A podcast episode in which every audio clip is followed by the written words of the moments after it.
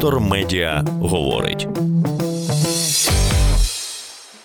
У пошуках містечкової Атлантиди режисери з Аргентини зняли унікальний фільм про музику Клезмер. Автор Дмитро Десятирик. Леандро Кох і Палома Шахман створили прекрасний зразок того, що можна назвати парадокументальним кіно. Леандро Кох закінчив університет кінематографа у Буенос-Айресі. Має в добірку дві короткометражки. Палома Шахман, аргентинська музикантка і дослідниця музики Клезмер. Грає в кількох групах, зокрема й під час урочистих церемоній у синагозі Аміхай у Буенос-Айресі. У їхньому спільному повнометражному дебюті проєкт Клезмер співіснують дві паралельні історії. Головний герой першої наймення Леандро. Єврейський весільний оператор, котрий не любить свою роботу, а також байдужий до релігії та культури своєї нації. На одному із весіль він закохується в кларнетистку палому, щоби зблизитися з нею. Вигадує на ходу, що весілля то лише підробіток, а насправді він фільмує документальний проєкт про клезмер. Палома охоче підтримує його. Вони вирушають спочатку до Німеччини, де Леандро отримує грант для майбутнього фільму. А потім подорожують Україною, Румунією та Молдовою в пошуках втрачених містечкових мелодій. Тячів для цього дослідження важливий у першу чергу тим, що там колись виступав легендарний клезмер-ансамбль Тячівська банда. І, власне, саме тут, на українському Закарпатті, Леандро і Палома з'ясовують, що народних клезмерських гуртів не лишилося, що культура єврейських містечок була майже цілковито втрачена в Голокості, добита масовою міграцією в Ізраїль, і лише її крихти, непевні сліди збережені українцями, ромами і молдаванами, що жили поруч із євреями до Другої світової війни.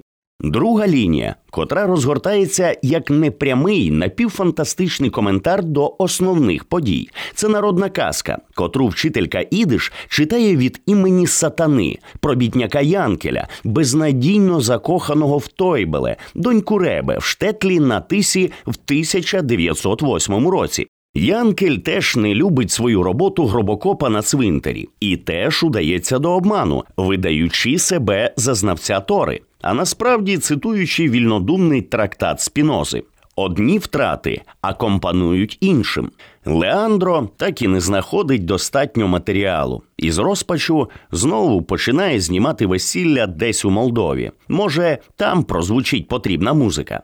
Палома покидає проєкт заради концертного туру. Тойбеле їде у велике місто. Янкель вирушає слідом, але дівчина відмовляє йому. Юнак із розбитим серцем повертається в занепалий штетл. Найкращий момент у всьому тому, що обидві фабули цілковита вигадка, ефектний постановний трюк.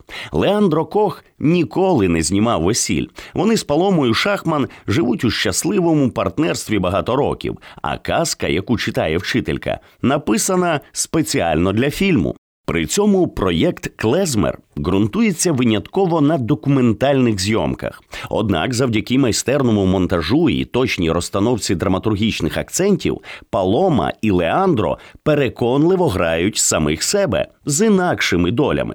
По суті, перед нами зразок кіно, яке можна назвати парадокументальним чи постдокументальним.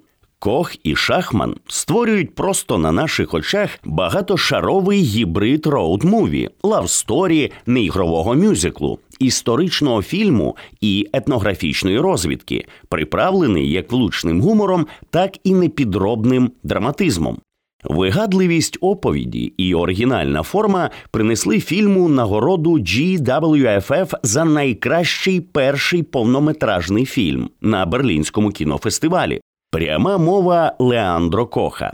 Ідею фільму подала Палома. Тільки но ми познайомилися, вона прийшла до мене і сказала, що хоче зняти документальний фільм про клезмер. Я зі свого боку не цікавився цією музикою, але мені було цікаво зробити фільм із нею.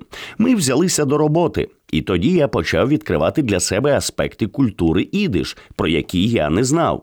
Ми намагалися знайти найкращий спосіб розповісти про те, що сталося із культурою та звичаями штетлів, і всередині процесу виявили, що те, що відбувається із нашим фільмом, саме по собі доволі захопливо.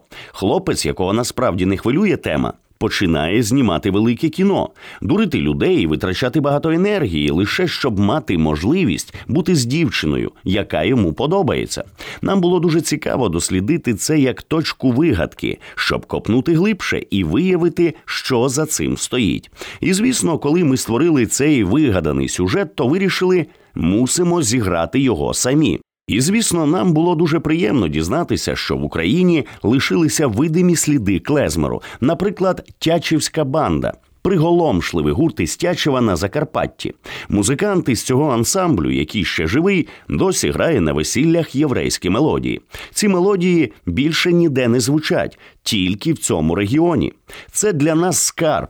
Єврейські мелодії, що їх зберігають не євреї, було радісно виявити це і мати можливість показати. Детектор медіа говорить.